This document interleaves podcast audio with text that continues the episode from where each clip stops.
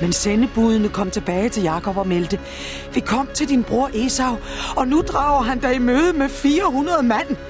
Der blev Jakob så forfærdet. Ja, han bliver fuldstændig hysterisk. Bliver han? Ja, han står der, peger ud til alle sider, og hele karavanen går i stykker. Den deler sig, kan jeg se. Nogen går den ene vej, andre går den anden vej. Og Jakob ligger bare på jorden og piver. Ja, han piver. Esau kommer og slår mig.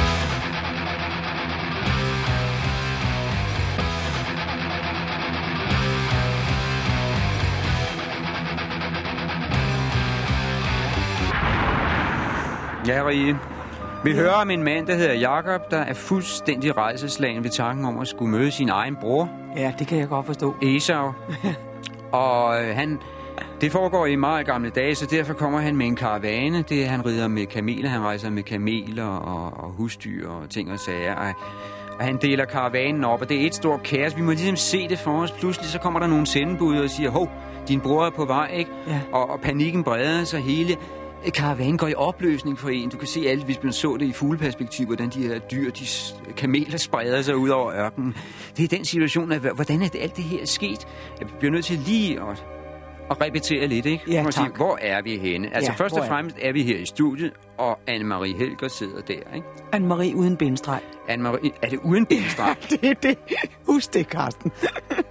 også kaldet Rige, ja. sidder her i studiet med Bibelen. Den gamle del af Bibelen, det der hedder det gamle testamente, og vi er nået til første Mosebog, kapitel 32. Sagen er, at denne mand, Jakob, han har i virkeligheden været under jorden. Han har gemt sig i 20 år, efter han har snydt sin bror. Han har snydt sin bror I- øh, Esau, som egentlig var storebror. Sådan at han selv har fået arveretten. Han er blevet udnævnt til storebror, selvom han faktisk er lillebror. Og den forbrydelse var så slem, at han måtte flygte i 20 år. Ja. Og holde sig væk, for han var bange for, at Esau skulle hævne sig. Og han er en stor, stærk klippert. Netop, og ja. Esau havde jo altså også øh, svoret blodhævn. Ja. Ganske enkelt. Ja, hvor rasende. Øh, dengang den forbrydelse skete, der var de begge to omkring de 40 år. Nu er der altså gået 20. De to mænd er 60. 60, ja. 20 til 40. Jakob er på vej tilbage til sit fædreland, kan man sige. For første gang i 20 år. For første gang i 20 år skal han møde sin egen bror. De skal stå ansigt til ansigt med hinanden for første gang i 20 år. Så der er ikke noget at sige til, at Jakob simpelthen er hundeangst.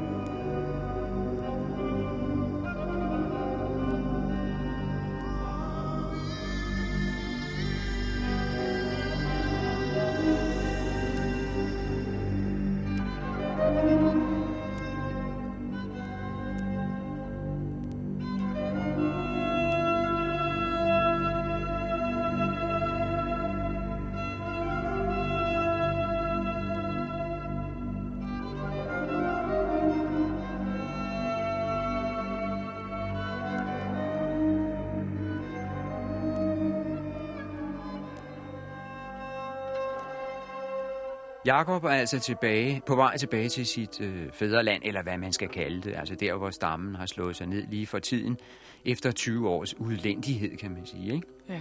Og han kommer i spidsen for sin vældige karavane der. Han er jo blevet en rig mand i mellemtiden. Det må vi ikke glemme. Det, han har fået en del dyr. Han har fået Også dyr og koner og børn i massevis og Ja. så videre, så videre. Han kommer der. Men han er, er jo altså, som vi sagde, for han er hundeangst øh, for at møde Esau, øh, broren der. Efter der er gået 20 år efter den her forbrydelse. De har ikke set hinanden i 20 år. Nej. Så han er så bange, at han faktisk starter med at sende et forsigtigt bud i forhold. Han tør ikke selv gå forrest og, og, og, og, og sige dag til broren, vel? Han sender et sendebud i forvejen, for ligesom at stikke fingeren i jorden, ikke? Sådan der. Så sender han altså no, nogle folk i forvejen, måske på et par æsler, de rider sig i forvejen et par dage. Og de skal så give en besked til Esau. Og den besked står her i Bibelen. Prøv at læse. Din træl, Jakob, lader dig vide, at jeg har levet som gæst hos Laban og boet der indtil nu. Jeg har samlet mig okser, æsler og småkvæg, trælle og trælkvinder, og nu sender jeg bud til min herre med efterretning herom, i håb om at finde noget for dine øjne. Det er en fuldstændig underkastelse i virkeligheden. Nu kunne man ikke høre det sådan, som du læste det. Men det står, altså, han siger, jeg er din træl, siger ja. Han. Det er altså hans egen bror, han, han, han øh, skriver til, ikke? Eller han siger, hvor ville ens bror grine, hvis man Ja, skrev så- sådan et brev. jeg er din ynkelige træl, og du er min herre, står der. Min herre, ikke? Ja. Og, og jeg håber, at jeg kan finde noget for dine, dine øjne. øjne. Men jeg kan jo godt forstå, for han har virkelig lavet et vældig svindelnummer. Det er, broren, en, det, ikke? det er det, man Så- kalder en prøveballon, det her. Ja, For øh, hvis brugeren reagerer nogenlunde på den her meddelelse, så går det måske ikke helt galt. Altså, det, men det virker meget sådan, BB, ja. Undskyld mig, undskyld mig. Eller også er det den måde, høvdingen henvendte sig til hinanden på i første omgang, når man ligesom skulle åbne forhandlinger med hinanden. To beduinhøvdinge. Så havde man måske den stil, åh, ja. jeg er din ydmyge slave. Det, det kan være talemåder. Ja, det kan altså, det kan være godt sådan en eller anden måde, ligesom man man sagde til konger, ikke? Jeg er deres ydmyge borger, eller, eller hvad det hed, ikke? Jo. Altså, man, man faldt på knæ, og det var sådan set en maner, man havde. Der Ja. lå ikke så forfærdeligt meget i det. Det kan vi ikke vide. Under omstændigheder er det en underlig tækkerskrivelse.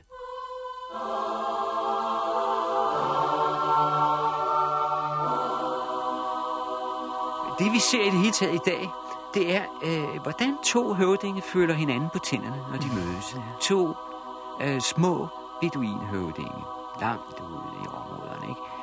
De begynder at mødes, ikke? Hvordan, og så tager de kontakt med hinanden. Og vi følger skridt for skridt, hvordan de gør det her. Det er det, der sker i dag. Det er sådan en underlig blanding af, af ydmyghed, ikke? Altså man kaster sig på knæ for hinanden, af almindelig høflighed, og så også lidt praleri, for han fik jo fortalt, uh, hvor, meget, hvor mange okser han havde, og æsler og småkvæg. Det fik han jo lige med i beskeden deroppe. Ikke? Ja. Så der er en del praleri i det, og, og så er der truslerne, og det sker jo her, at, at, at, sendebudene, de kommer tilbage og, og fuldstændig ophidsede og, og, og melder til Jakob. vi kom til din bror Esau, og nu drager han dig i møde med 400 mand. Der blev Jakob så forfærdet, og i sin angst delte han sine folk og småkvæget, hornkvæget og kamelerne i to lejre, i det han tænkte, hvis Esau møder den ene lejr og slår den, kan dog den anden slippe bort. Altså, han er bange for at blive overfaldet af Esaus hær, en Ja. hær på 400 mand. Og, og derfor så deler han sin karavane i to. Så hvis, den, hvis han erobrer den ene karavane, så har han dog altid halvdelen. Så der er folk og, og, og dyr i hver lejr? Ja. ja. Han deler den i to lejre, som der står. Ikke? Ja. Sådan, at hvis Esau øh, erobrer den ene lejr, så har han dog altid den anden lejr tilbage. Så det er jo i og for sig øh, ganske klogt. Nu, er der jo Taktisk, ingen, nu, ja, nu er der jo ingen, der siger, at de der fire mand absolut øh, er soldater, eller er fjendtlige, vel? Det står der for Nej, ikke. det er det. Øh, men det, det frygter han altså, de er. Og det er et underligt dobbeltspil, det her, fordi han har jo lige åbnet forhandlinger med, med, med, med broren, ikke? med den anden høvding. Ja. Men samtidig er han forsigtig nok til at dele sine egne rigdomme, sådan at hvis nu og så videre, så vil han altid have halvdelen tilbage. Så der ligger det her selvfølgelig en vis forsigtighed. Man åbner en forhandling med modparten, men man sørger lige for at tegne en forsikring, hvis det skulle gå galt, hvis man bliver sniløbet undervejs. Ikke? Det er jo ligesom de store statsmænd gør, når man ser, hvordan de forhandler med hinanden. Det er på samme måde, det foregår, ikke? Altså, man holder, man holder nogle trumfer i baghånden. Ja. Det, det er det, der sker. Og øh, 400 mand jo i øvrigt ikke nogen kæmpe her. Ej, det lyder ikke så men, meget men vi taler, os. Vi taler stadigvæk om, om, om stammer, du ved, ikke? Med 400 mænd og 400 kvinder, så noget i den størrelsesorden, ikke? Altså, vi taler om, om, om, om, om stammer. Vi taler ikke om lande, om kongeriger, om kejserier og sådan noget, som folk Nej. vil gøre det til. Det er det overhovedet ikke. Det er beduinstammer stadigvæk. Mere eller mindre beduiner. Nu er de ved at slå sig ned som bønder, men det er mindre. Måske et landsbysamfund kan vi sammenligne det med. Under omstændigheder, så øh, er Jacob redselslagen her i Bibelen Ja. eller lader som om han er det. Øh, han kaster sig på jorden og beder sådan noget, og siger, Frels mig! Fra min bror Esaus hånd til jeg frygter, at han skal komme og slå mig og både kvinder og børn. Og han blev der om natten. Ja, han bliver der om natten. Han sender alle de andre i forvejen, faktisk. Og bliver alene tilbage. Han tør simpelthen ikke gå et skridt videre. Og hvor er det fejt. Vi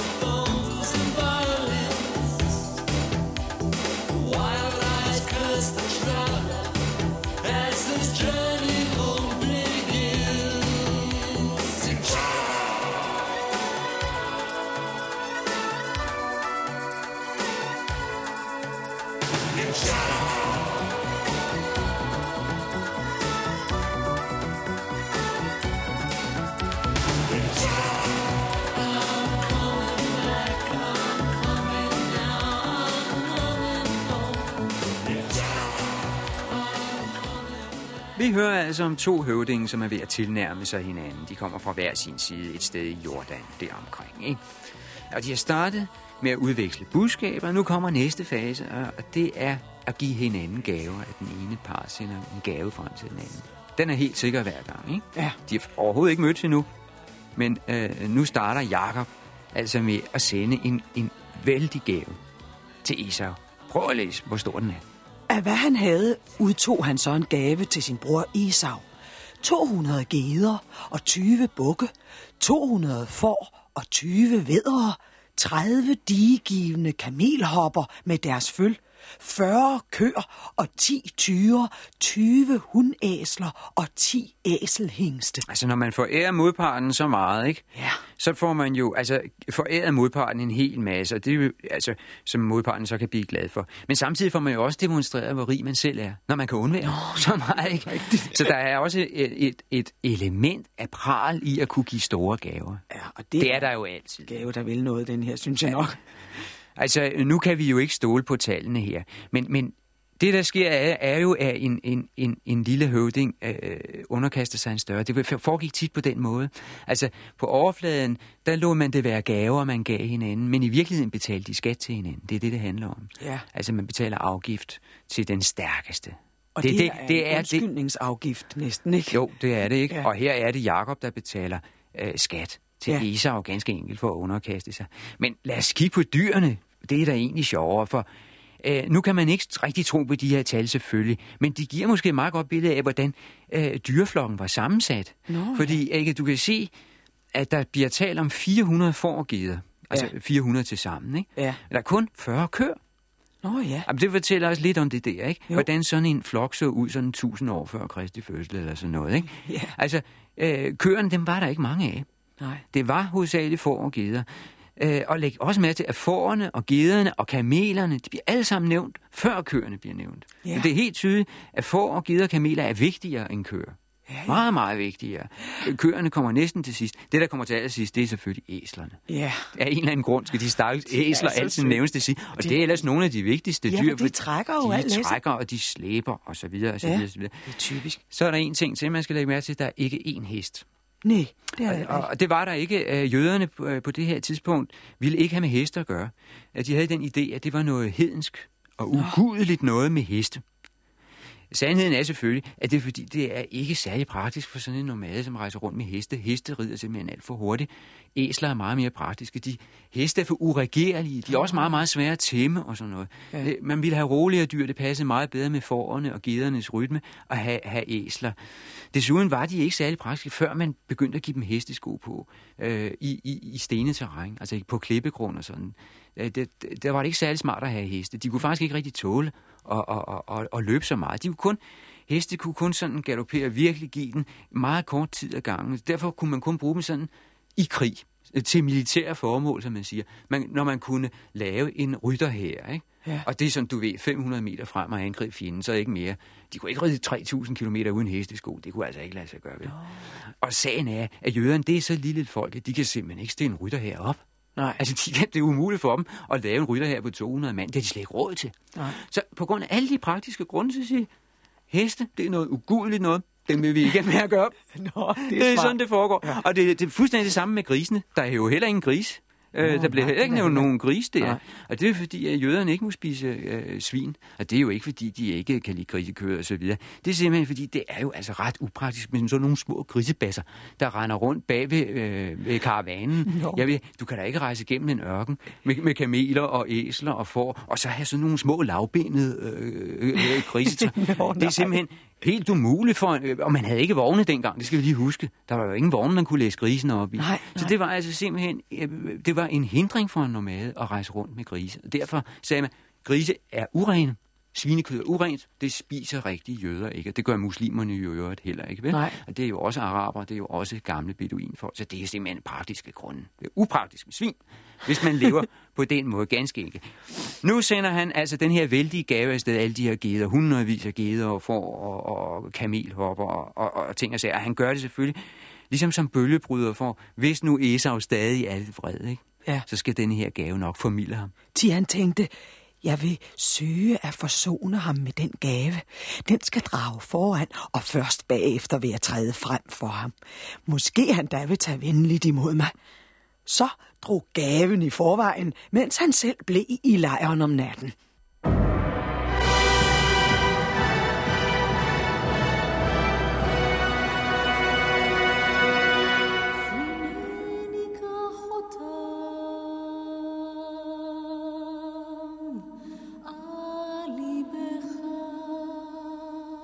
Rønnebærne er sure, sagde reven, fordi reven ikke kunne nå op til dem altså. Det var det samme med jøderne og heste. Så længe de ikke selv havde råd til at holde hest, så vrængede de af hestene og kaldte dem noget ugudeligt hedens stas. Men i samme øjeblik pengene var der, så var der pludselig ikke spor galt med heste. Da guldet strømmede ind til jøderne under kong Salomon, så vrimlede det straks med heste i Israel. Salomon havde stridsvogne i massevis og hele hestetrukne vognborge. Nu var hesten pludselig god nok. Og sådan gik det også med grisene. I dag har de kæmpemæssige svinestalle i Israel. Men de er nu ikke så rige nu, som de var på kong Salomons tid. Udover hestene havde han også råd til et harem på 1000 kvinder. Han havde 700 dronninger og 300 mere almindelige haremsdamer. Så det siger sig selv, at han havde temmelig travlt med kærligheden. Og det er helt fortjent, at han har fået et helt bundt kærlighedssange opkaldt efter sig. Salomons højsang hedder de i Bibelen. Her er en af dem med og fra Hun synger Bibelens egne ord.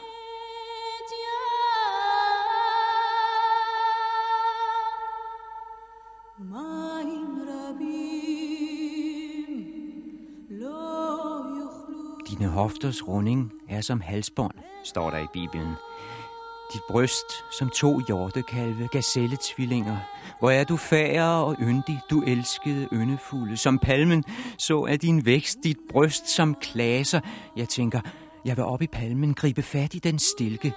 Dit bryst skal være som vinstokkens klaser, din næses ånde som æbleduft, din gane som ædelvin, der livlig flyder ind i min mund, glider over mine læber og tænder.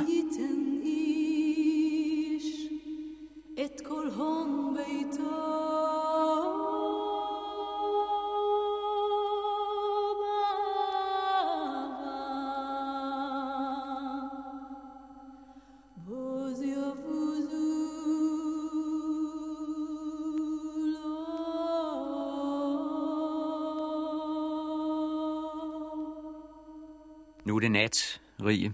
Det er natten før den store konfrontation skal finde sted. Mødet mellem de to brødre efter 20 år.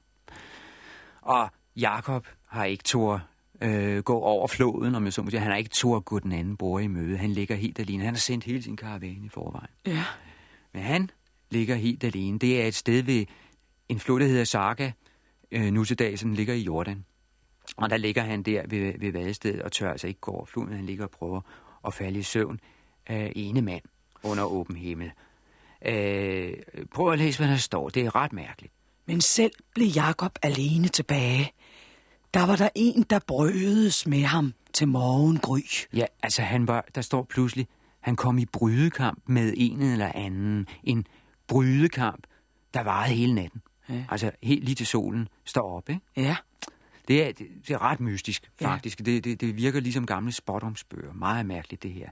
Men det er altså åbenbart en brydekamp med en, åben, med en, med en, med en ukendt modstander. Altså Ja. en, der ikke vil røbe sig. Ja. I mørket der. Sagen er formentlig, at, øh, at Jakob er epileptiker. Han er, han er en syg mand på den måde, at han får krampeanfald en gang imellem. Det øh, kan man i, i hvert fald gætte på. Jeg skal forklare det lige om lidt. Ja. Øh, men det kan være, at det, der beskrives her i virkeligheden, er et krampeanfald. Hvor man altså bliver... For det er det, epilepsi er, ikke? Ja, det, må, ligesom det, er, det, det er jo det, at, at man indimellem får nogle kramper. Det Ja. meste af tiden er man sund og rask, og der er ikke noget, men så pludselig kan man blive ramt af- kramper et stykke tid, frode om munden, og man er fuldstændig stiv, og man falder om på jorden. Og man skal huske det der. at stikke en blyant ind i tænderne. For og ikke at bide tungen af Ja. ja. alle disse ting, ikke? Ja. Ja. Og, men, men, men så holder det op igen, og så er man, så er man fri. Det er epilepsi, ikke? Ja. Og øh, det kan være, det er det, han fejler, det øh, det Jacob. Det kan være, det er det, den her brudkamp i virkeligheden er. Øh, men lad os prøve at læse videre og se. Og da den, der brødes med ham, ikke kunne få bugt med ham, gav han ham et slag på hofteskålen, så hofteskålen gik af led. Det kan altså være, at han har haft de her krampetrækninger, og så har han, de har været så vilde, at han har slået sig på nogle sten. Og så er et eller andet gået af led ved hoften, eller sådan et hofteben gået af led. Ja. Og så, øh, det opdager han i hvert fald, da han så vågner op af krampen igen. Nu vil jeg gerne sige, fordi nu det, det handler selvfølgelig om, at han, han har et møde med Gud, Ja, det her. ja. Og jeg, når jeg så siger epilepsi, og siger, at han er en syg mand, ikke, så er det ikke for at ødelægge historien for nogen. Fordi øh, i virkeligheden betragtede man epilepsi som en hellig sygdom i gamle dage. Ja, og det er kan, klart. det kan være det, der skjuler sig i det her. Så sent som i middelalderen her i Danmark, det blev kaldt den faldende syge, fordi man jo faldt om. Ja. Den faldende syge. Og, og, og man betragtede folk, der var epileptikere, blev betragtet som hellige. Når de havde kramper, så var de i kontakt med Gud. Så var det Guds ånd, de havde i kroppen. Det var der, hvor de fik kramperne. Ja. Som de blev faktisk betragtet som hellige mænd. Og det kan være en af grundene til, at Jakob blev betragtet som en, en stor og hellig mand. Det var simpelthen, at han var epileptiker. Så øh, sådan så man på det dengang, så der er altså ikke nogen modstrid. Jeg siger ikke, at han er en syg mand for at ødelægge historien. Det gør den tværtimod. Godt være, der er nogen, der vil blive sure over det. Det er nemlig det. Så Ja. ja. derfor siger jeg, øh, det ville være helt naturligt, Ja. ja. at, at man, man dengang øh, øh, sagde, manden er epileptiker, ergo, ja, man brugte jo ikke ordet epileptiker, manden får disse kramper, det vil sige, at han møder Gud en gang imellem.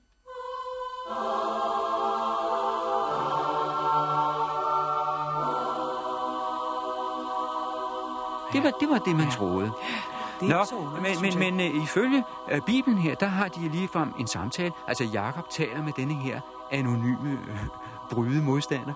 Da sagde Jakob, sig mig dit navn. Men den anden svarede, hvorfor spørger du om mit navn? Og han velsignede Jakob på stedet. Altså, meningen er selvfølgelig, at det er Gud. Ja. Han, han har en eller anden frygtelig renselseskamp med Gud her. Et opgør, kan man næsten sige, med, med, med, med Gud. Men læg mærke til, han spørger, øh, sig mig dit navn. Jakob vil gerne høre navnet på den her Gud. Ja, Og så siger den anden, hvorfor spørger du om mit navn? Og han nævner ikke sit navn. nej. Han, han vil være anonym. Han vil Ja. være anonym. Og det, det der er en udvikling. Før i tiden, der hed guderne altid noget, ikke? Ja. Altså Betel for eksempel, eller hvad de nu kunne hedde, de forskellige guder. Nu sker der det, denne her Gud, og det er altså jødernes Gud, ikke? Ja, Han vil ikke have noget navn. Han vil simpelthen bare være Gud. ja, Forstår du? Så, øh, for, altså, fordi så, ligesom, så er der ikke andre guder. nej, Jeg er simpelthen bare Gud. ja. Ikke noget med navn. Jeg er simpelthen Israels Gud, den eneste Gud for, for jøderne. I kalder mig bare Gud, ikke andre navne. Det gælder nemlig nu om at få udryddet alle de der øh, hedenske Biguder. navne. Ja, biguder og afguder, som man havde på det tidspunkt. Det er det, der foregår den her nat. Det er ligesom øh, hele Bibelen vil rense sig for Ja. ja. al den overtro, vi hørte om sidste gang. Så det, der sker her, er altså, at Jakob har fået sin velsignelse af denne anonyme Gud. Den eneste Gud. Ja. Og så tør han altså gå videre. Og solen stod op, da han drog forbi Penuel, og der haltede han på hoften. Derfor undlader israelitterne den dag i dag at spise hoftenerven, der ligger over hofteskålen. Til det var på hofteskålen, Jakob fik et slag på hoftenerven. Ja, altså, jøderne spiser ikke hoftenerven. Når de slagter et dyr, så fjerner de åbenbart hoftenerven. Slagteren smider simpelthen hoftenerven væk, går ja. jeg ud fra. Ja. Og, og, og det, øh, det vidste jeg faktisk ikke, før jeg læste det her. Nej, det var jeg heller ikke klar over. Øh, og det er sådan typisk for denne her bibel, fordi det er en meget praktisk bog. Den fortæller, den fortæller jøderne, hvad de må og hvad de ikke må. Helt ned til de mindste ting. I må ikke spise svinekød. I må ikke spise hoftenerven. Eller, øh, det er ligesom Koranen. Det er også en meget kon- konkret bog, som muslimerne har. Deres ja. hellige bog, Koranen. De skal bede fem gange om dagen. Så gør de det. Ja. Vende sig mod Mekka og bede fem gange om dagen. Så gør de det.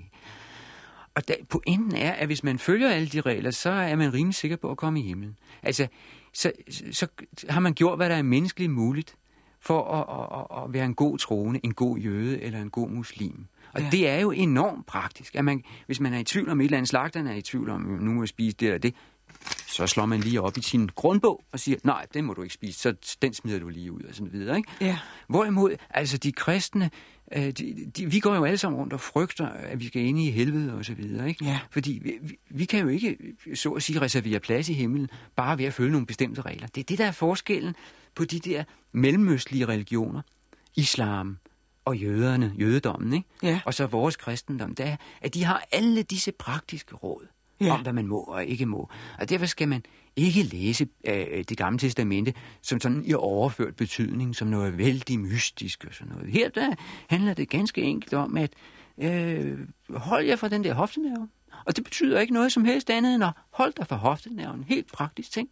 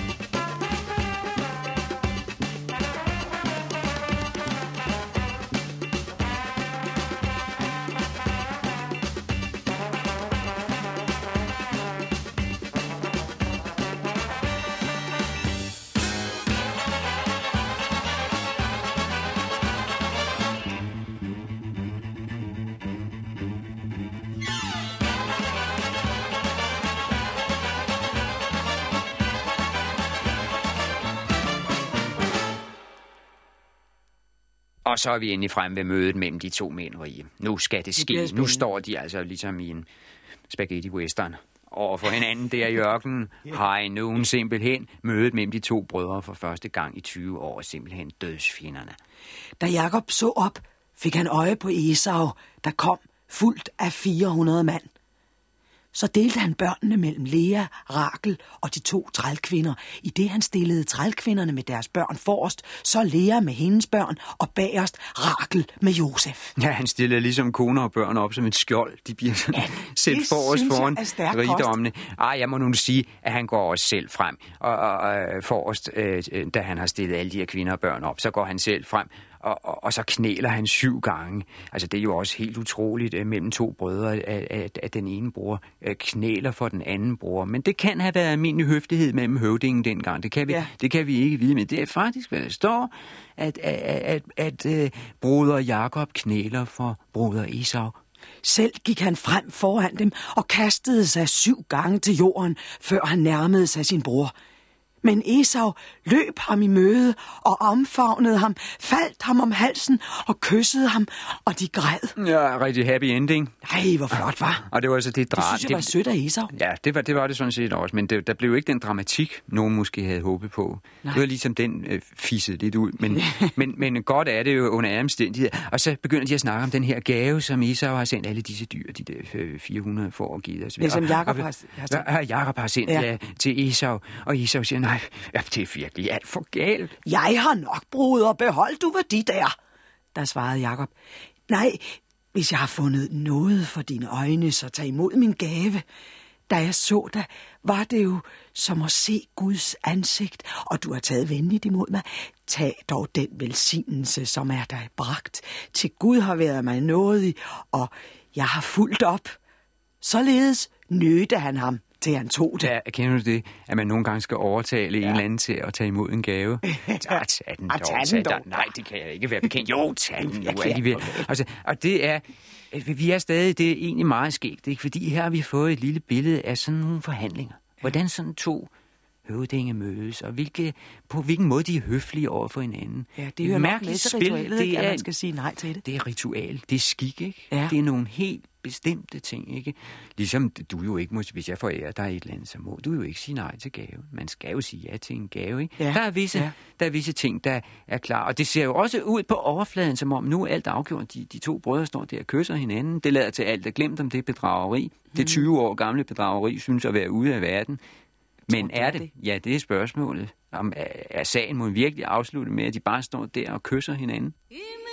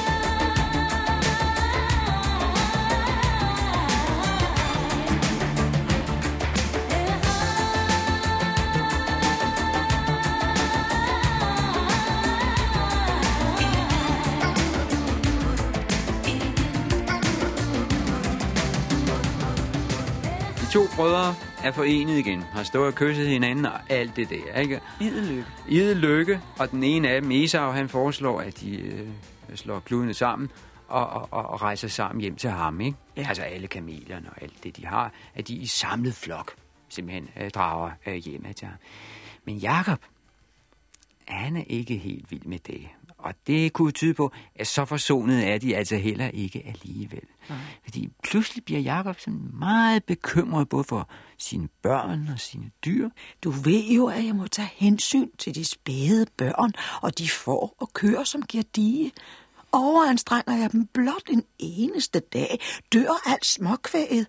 Drag du blot i forvejen, så følger jeg bagefter i ro og mag, som det nu passer sig for kvæget og for børnene. Jeg vil altså meget, meget gerne have, at Isa drager i forvejen afsted med ham. Vi skal Ja, ikke for tæt ikke på her der. Nej.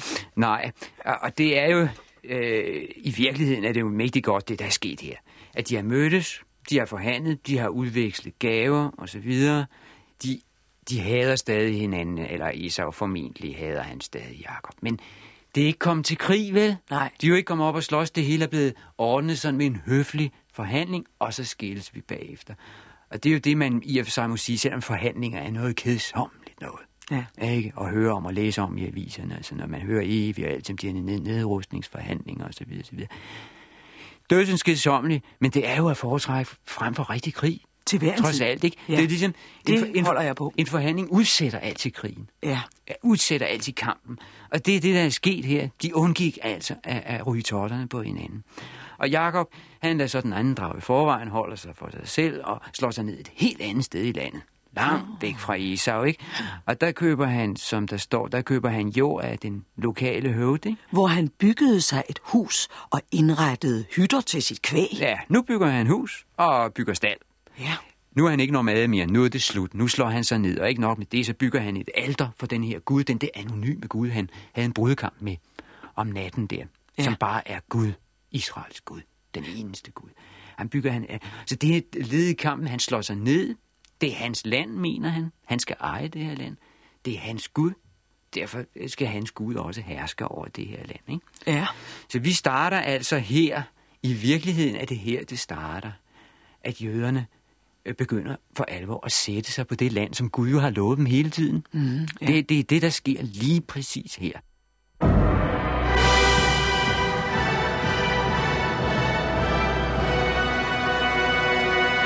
Jøderne har fået besked på, at de kun må tilbede én Gud. Og de har hele tiden haft lovning på det her land Israel. Så det logiske er at begynde at erobre landet, og så forbyde alle andre guder. Det næste skridt kunne være at slå de indfødte ihjel, hvis de nægter at gå over til den nye Gud. Måske er det det, der er ved at ske her. Det er ikke helt tydeligt. Men inde i landsbyen kan de indfødte i hvert fald tydeligt høre jødernes bøn. Den bliver sunget fra et nyt alter lige uden for byen. Smukt lyder det. Det gør bønder altid, men pas på. Mange bønder har det med at ende i blod.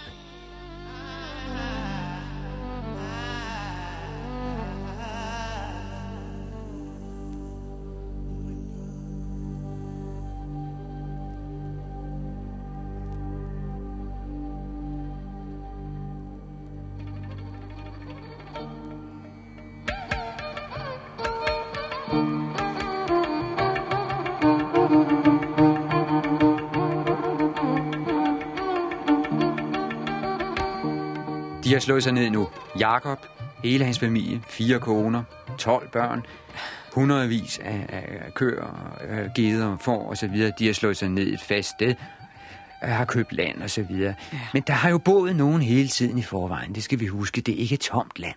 Nej. Det er det ikke. Nej. Der er nogle lokale, og de vil jo ikke øh, finde sig i, at, at det hele bliver købt op af fremmede. Det er klart. Og, og, og, og, når Jakob kommer med den der idé med, at han har sin egen Gud, og ham skal de her også tilbede og sådan noget. Han kommer med en ny Gud, ikke? Ja. Det vil de jo heller ikke rigtig finde sig i. Det er i hvert fald ikke noget, man sådan giver sig ind under frivilligt. At, at man kommer sådan nye folk, som vil lave om på alting, vel? Så her bliver er lagt op til kamp. Det kan ikke undgås. Her er lagt op til kamp. Øh, det er ligesom om, at, at spændingen er så stor, at der kun skal en lille bitte dråbe til at få bæret til at løbe over. En gnist Ja. der tænder et benzinbål, som man siger. Ikke? Ja. Men der skal en anledning til, sådan er det altid med krige. Altså, der skal ligesom en lille anledning til, og så... Brrr, Ja. så starter det. Og sådan er det også her. Øh, fordi det starter med øh, en pige, en af Jakobs døtre, som Ja. hedder Dina. Der får vi Hun har fået... på en Hun, pige at vide. Ja, øh, netop fordi hun optræder i historien. Ja. De andre døtre får vi ikke noget at vide. Nej.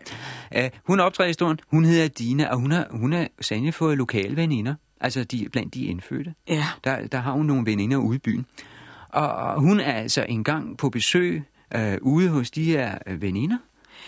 Der fik Sikim, som var søn af egenens høvding, øje på hende. Han greb hende og lå hos hende, og han krænkede hende. Det er, for at sige det som det er, borgmesterens søn. Fordi vi Nå. taler om en landsby her, egens høvding. I virkeligheden viser det sig, at vi taler om en landsby, ikke? Ja, ja. Hvor der er en borgmester, kan vi kalde ham. Han har en søn, der hedder Sikim. Mhm. Mm-hmm. Og han øh, får øje på, på Dina der, og så står der, han greb hende og lå hos hende, og kræ- altså han voldtog hende. Ja. Det er, hvad der står. Og det er jo den gode gamle historie. Det er de andre. En af de andre har voldtaget en af vores døtre. Ja. Det er simpelthen det værste. Det er det værste, ja. Dansk pige voldtaget af tyrker, ikke? Jo. Det er en fin overskrift, ikke? Jo, det kan altså, den er god til at starte en krig Ja. ja. med. Vi har lige uh, været ude for det her for, uh, er det ikke mere end et par måneder siden, uh, da uh, uh, præsident Bush i USA ville sende 60.000 mand ned til Panama, men alligevel ikke rigtig tog, for han stod og manglede en anledning, ikke? Ja. Så var der en sag med en amerikansk officers kone, som var blevet generet chikaneret seksuelt. Det, man fik ikke at vide, hvad det var. Det var ikke voldtægt sandsynligvis, men hun var blevet generet lidt seksuelt nede i Panama. Det stod han og sagde for åben skærm, og så sendte han 60.000 mand til Panama. Men sådan var det også dengang, at der, det er simpelthen den bedste måde at sætte en krig i gang på. Det er den der, de har voldtaget, de voldtager vores døtre. Det er simpelthen den helt fine. Og Jakobs sønner der, de er også helt vilde med at, at komme i kamp. Men da Jakobs sønner hørte det, kom de hjem fra marken, og de græmmede sig og var såre opbragte, fordi Sikem havde øvet skændselsdåd ved at ligge hos Jakobs datter. Til sligt bør ikke ske. Nej, slikt bør ikke ske. De andre kan sandelig ikke gå i seng med vores piger, eller forelske sig i vores piger, eller gifte sig med vores piger. Blodet skal være rent. Spørgsmålet er, om det i virkeligheden er voldtægt, for det viser sig, at- at fyren er, er, bliver forelsket, han bliver varm på pigen, og er meget gerne vil giftes med hende. Det er jo ikke så almindeligt efter voldtægt. Og, og faktisk så flytter hun også ind et par dage efter hos ham, Sikim der, den unge ja. mand. Øh, det bliver pumpet op som voldtægt, men øh, det er jo sådan, drenge og piger, de har det jo med at forelske sig i hinanden og, og, Ja. og, og, og gøre det helt frivilligt. Der behøver som ikke at være så forfærdeligt meget vold i det, vel? Nej, det kan sagtens Øh, vi kan ikke vide det her, vi kan ikke vide det her, men altså, man kan altid finde en anledning, så snart øh, øh, fjendens øh, sønner kommer sammen med ens egen døtre. Så kan man altid finde på en historie om voldtægt, og det er præcis det, der sker her. Spørgsmålet er, om det lykkes, og det kan man kun få at vide på en måde, det er ved at vente til på mandag. Mm. Samme tid, samme udsendelse, samme kanal. That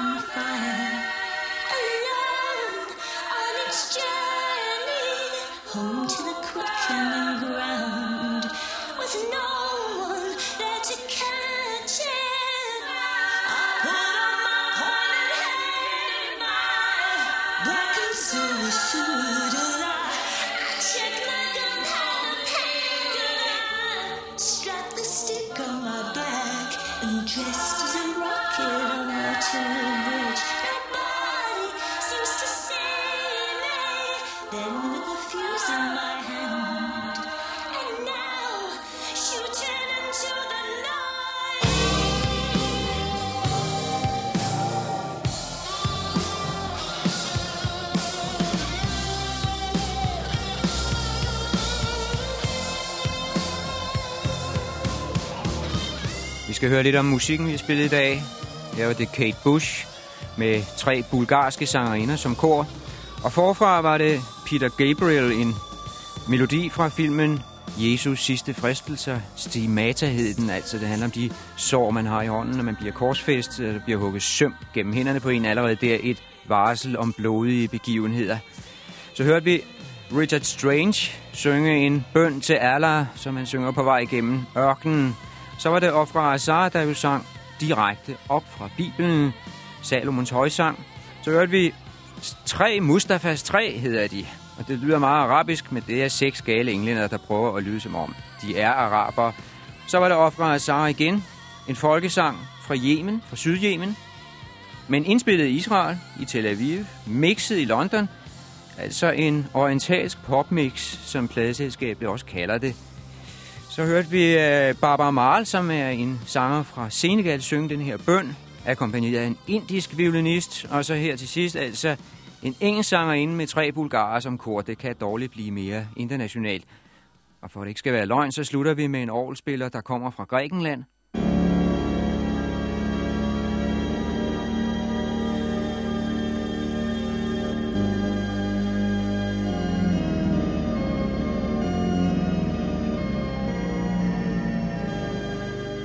Faktisk helt ærgerligt, at vi skal stoppe lige her og sidde og vente en hel uge på fortsættelsen. For vi er på et af de mest spændende steder i Bibelen. Muligvis i hvert fald. Det er svært at sige. Det hele er lidt uklart. For hvad er det, de vil slås om? Er det lidt jord, det handler om, eller er det hele landet? Eller vil jøderne bare have flertal i byrådet? Eller prøver de faktisk at få de lokale folk til at gå over til den jødiske gud? Eller kan det virkelig tænkes, at de går i krig, bare fordi en Romeo og en Julie er blevet lune på hinanden? Vi får se. Der hænger en masse spørgsmål i luften, og det er meget muligt, at vi aldrig får svarene, men vi prøver så godt vi kan på næste mandag. Lige nu lugter det langt væk af hellig krig, det her. Altså har man har lov til at kappe hovedet af alle dem, som ikke tror på ens egen Gud. Men kan det være rigtigt? Står der virkelig så noget i Bibelen? Om en uge, klokken 5 minutter i 4, er vi blevet en lille smule klogere.